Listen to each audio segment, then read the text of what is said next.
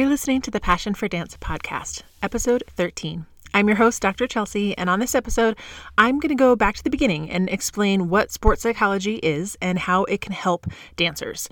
Plus, I figured it's time I share a little bit about my own dance journey with all of you. But before we get there, I want to share with you that I am getting very close to opening the doors to my membership again. The membership is called Releve, a community for dance coaches on the rise. And I have to say, we have a really incredible group of dance educators in there. This membership has been my absolute favorite thing I've ever created. Uh, this month, I'm giving the membership a little facelift, gonna update things a little bit, and then the doors will be open soon for dance coaches and studio teachers to join us. So the membership hasn't been open since the summer of 2020. So it is time. So I'm excited to get this back out there. And inside the community, you have a group of like minded educators who support each other. They're there to answer questions, and we genuinely get it when it comes to the dance world. There's also a whole library of resources for you about mental skills so you can continue to grow as an educator and help your dancers reach their highest potential. If you want to make sure you get all the details when the membership is open, you can go to chelseapierotti.com slash membership, and that link is in the show notes for you as well. Uh, just leave your name and email. We'll make sure you get all the details. All right, let's get on with the show and talk about how sports psychology will change your dancers' lives, uh, but really it will change your life too. Welcome to the Passion for Dance podcast. I'm Dr. Chelsea, a former professional dancer and dance team coach turned sports psychologist. This podcast focuses on four main pillars motivation, resilience, mindset, and community. Each week, you'll learn actionable strategies, mindsets, and tips to teach your dancers more than good technique. This is a podcast where we can all make a lasting impact and share our passion for dance. Let's do this.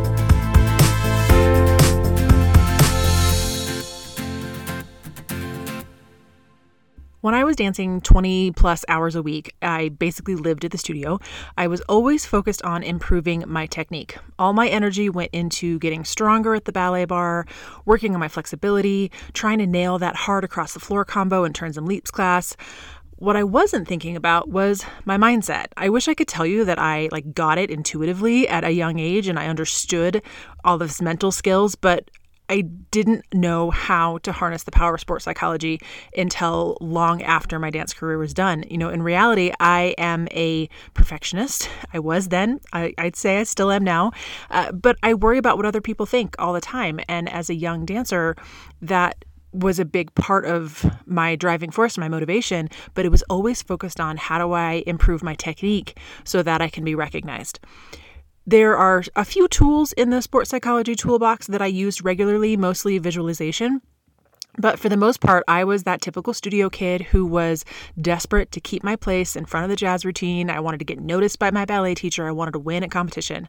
I thought the only way to accomplish those goals was to work harder and push my body further. I wish I knew then what I know now. And I wish I understood the power of sports psychology because there's only so much your body can do. And it's really about this mind body balance that's going to take you to the next level. I found sports psychology years after I stopped performing and competing. It was actually my love of coaching that led me to the field.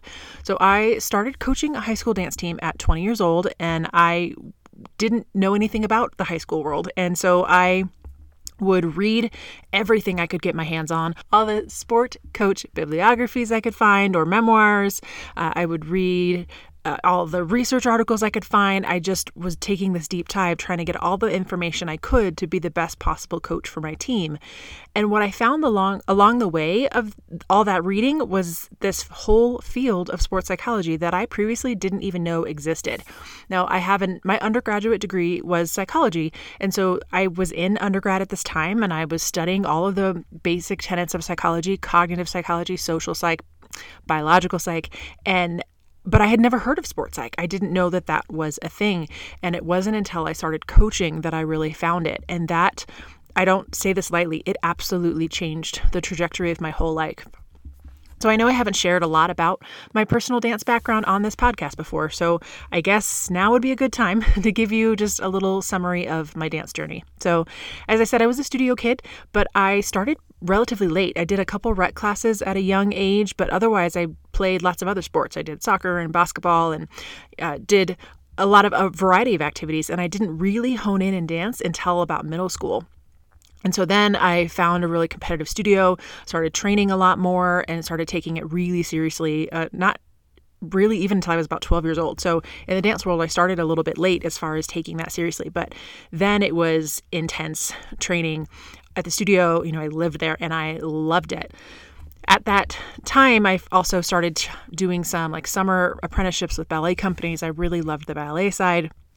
And so that led me to a uh, ballet company. Then I was with a, I was professional with that company for a year while I was in college, and then decided, you know, the academic side of me is really important, and I love it, and I wanted to focus there. So I was focused on school when my younger sister was on the local high school dance team, and basically asked me to come help, uh, just to clean a routine a little bit, check in, and that's a whole long saga, but it turns out I started coaching that that team kind of in the middle of the season. Was there really to help my sister, uh, but it was an amazing experience. And her and I, to this day, are still really close. Shout out to my sister. And I love that experience being able to coach together. And even though like she was kind of captain, I was coach, we were running that program together. And her senior year, then it was just, it was so much fun to do. Uh, but I thought that was it. I was like, I'll just help her. And then she graduates and I'm done. Turned out I found this new love and I coached a high school team for years. But along that process of coaching, I found sports psychology, which then went back to my academic career. And I actually changed my whole academic focus to sports psychology. I withdrew applications to clinical psychology programs I was planning on going to, stopped that whole process, and instead applied for programs in sports psychology and ended up getting my PhD in sport psych specifically. So that transition, like what I was doing in dance and how it was affecting my work academically, and then back and forth between the two is like, this is. I found it. This is my true passion. And in psychology, what I call identity based work, right? The work that is fueled by who I am and what I love, and that constant sense of being like in in the right field, doing what I'm meant to be doing. And then eventually stopped coaching and started consulting and kind of created the business that I have now. So along that journey, though, I think what was amazing is I didn't find sports psychology until so much later, and I wish I had it when I was younger. And so it's a big part of my mission with all of this is to share like what is this and how can it help you? And yes, a lot of this is to help your dancers, but if you are the dance coach or the dance educator listening, I know that this changes you as an adult too. And I have grown so much as an adult going back through and using a lot of these skills that again I wish I knew younger, but I didn't, so I might as well learn it now and keep applying and growing even as an adult who's no longer performing, but it, these tools still have a huge impact on my life. Okay, so what is sports psychology? Sports psychology emphasizes how the mind and body work together in the pursuit of athletic success. But one thing I love about the field is that it's grown a lot further than that. So, researchers are starting to examine how psychological tools that are developed for quote traditional sports like soccer and football and baseball, how they work in other areas like the arts, military, and even in medicine. So now a lot of these tools we're realizing it's about physical performance, whatever that looks like. So it certainly applies to dancers, but also even to like our military members. And obviously, that can have uh, situations where you need the perfect physical performance under extremely high stress situations. Uh, I mean, even in medicine, you think of like surgeons and people where, again, their physical performance in very high stress situations matters. And so, sports psychology is really growing past these kind of traditional, we call big five sports like soccer and football and baseball, but now we can see how much they are applied to dance. So now I see sports psychology as a focus on the pursuit of our highest physical performance in whatever discipline that might be. So, a primary goal of experts in this field is to help athletes, and in my case, to help dancers who absolutely are athletes. Uh, but the goal is to help increase their motivation, their physical performance, and actually to increase their enjoyment in dance. Sports psychology, though, is really different from what you might think of uh, as far as a traditional psychologist or what they do. So many people view psychology as this academic field that's designed to help people who are suffering with things like depression and anxiety. And there are a lot of psychologists who do just that. They're called clinical psychologists or counselors, and that's their focus to help people who are suffering with a variety of disorders, things like depression and anxiety, among others. But those in the field of sports psychology are very different. They help your everyday athletes, your everyday normal people, learn how to be mentally stronger. It's just like how an athlete might seek out a new strength training exercise or a new nutrition plan to complement their training. Athletes who want to perform at an optimal level seek support for their body and mind. And sports psychology is the expertise that makes that connection possible. So, what can sports psychology teach us? The field is, again, vast, it's growing every day, but here are a few key areas that can specifically support a dancer's journey. Learning strategies for goal setting, right? Where it's not just, you know, set a smart goal and then you never come back to it again. It's not just mid season, but, or sorry, it's not just the beginning of the season, it's mid-season goals, it's reflections at the end. There's a whole goal mapping procedure that can really help. Another key area could be uh, concentration and focus. Sports psychology helps with motivation and relaxation, physical and mental. Helps with confidence, uh, emotion management, right? Handling those emotional roller coasters a little better there's tools with imagery and visualization, uh, leadership skills. Those are all excellent ways dancers can use sports psychology to improve their mental skills and therefore improve their physical performance. The general goal is to teach a dancer the mental skill necessary to perform consistently in both training and competition. The dancers who are able to harness this power and really make that mind body connection perform the most consistently. They're the ones who are going to, what they do in practice is what's going to happen, even in the most stressful competition moments or audition moments. You don't see that variability for them. They're pretty solid all the time when they need to be. Dancers need to train their mind to ensure that what they train for in rehearsal actually shows up on stage when it counts. My whole mission as a sports psychology consultant is to help dancers and dance teachers realize their full potential. And actually enjoy the journey, right? That's a big part of why I called this a passion for dance and why I know so many people uh, we continue in this field is because we actually truly love it and enjoy it. But you want to make sure in that pursuit of excellence, you don't miss the joy. So, as an example, like I love teaching high school dancers about growth mindset.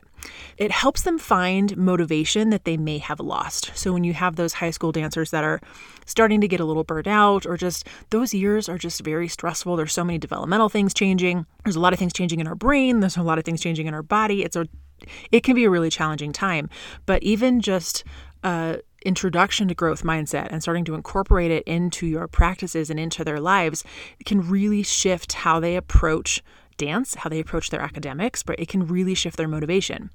Or I also love helping to teach dance educators and help them understand how to give feedback during class in a way that increases student effort and persistence. Teaching dance is so much more than, you know, pointing your feet and gaining confidence.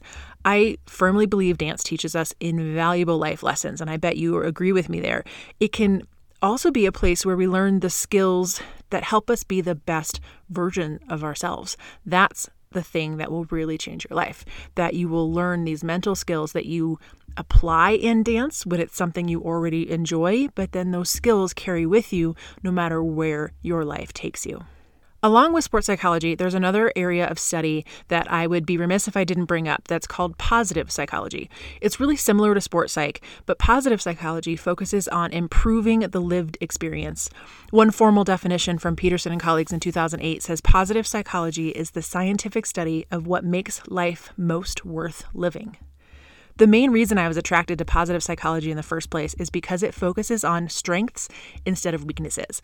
And that's my general approach to life. positive psychology helps us build on what's good in life and focus on growth and self improvement. Positive psychology is not specific to athletes, it's relevant to every area of life, but I love to bring the tools of positive psychology to dancers.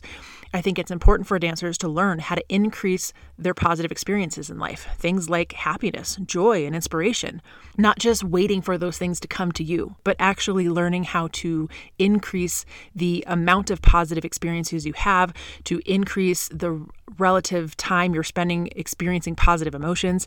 And dancers can improve their lives by increasing those positive mood states things like resilience and gratitude to help improve that state of mind. Positive psychology doesn't mean you ignore the negative side of life and pretend it's not there. I want to be clear about that too. Positive psychology doesn't mean you just say, oh, it's all unicorns and rainbows and everything's always good, because it's not. That's not real.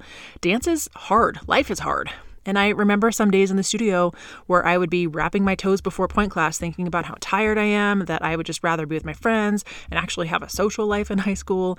Uh, of course, I always chose the ballet barre over those high school football games. That was my choice. But I know positive psychology tools could have helped me then to be more present in the positive moments as a dancer and to remind myself about those positive emotions to cultivate more joy and growth and inspiration, and even happiness. So rather than ignoring those days that were hard, positive psychology teaches us about creating a balance and intentionally focusing on the positives. Dancers often experience anxiety or negative self talk during training, and it takes discipline and focus to find continued inspiration, to find happiness and resilience. Unrealistic optimism is not the goal here. Instead, the goal is to increase the number of good days and even learn to intentionally create them. Talking specifically about dancers, the benefits of positive psychology are immense, right? Science has taught us that positive emotions boost job performance, and that's likely true for dancers as well. Experiencing gratitude, setting goals that are in balance with other aspects of life, increasing focus, being present in the moment, they all help us feel an increased sense of meaning in our life. I believe it's especially true for dance teachers and coaches as well. If you've decided to dedicate part of your life to teaching dance, I hope you find it meaningful and I hope it's a source of joy for you. Taken together, positive and sports psychology have so much to offer us as dancers and dance educators. If you're willing to embrace the idea of mental training and strive for continual personal growth, dance will shape every aspect of your life in a positive way, even years after you leave the stage. And that's truly my goal with the podcast to give you tools to support your dancers along their journey so they learn incredible life skills that stick. So, if you're a dance educator who is always looking to grow your own skills, become a teacher of greater impact, I hope you stick with me on this podcast journey because it's exactly what will happen. I truly believe teachers and coaches have unlimited impact. Let's work together to make that impact the best it can be. If you're with me on this mission, please subscribe to the podcast, share it on Instagram so others can join us on the journey. And if you're ready to have unlimited impact, make sure you visit the waitlist for the Dance Coach membership so you can join us inside the community. You'll find it at chelseapierotti.com slash membership or visit the link in the show notes. Thank you for listening and keep sharing your passion for dance with the world.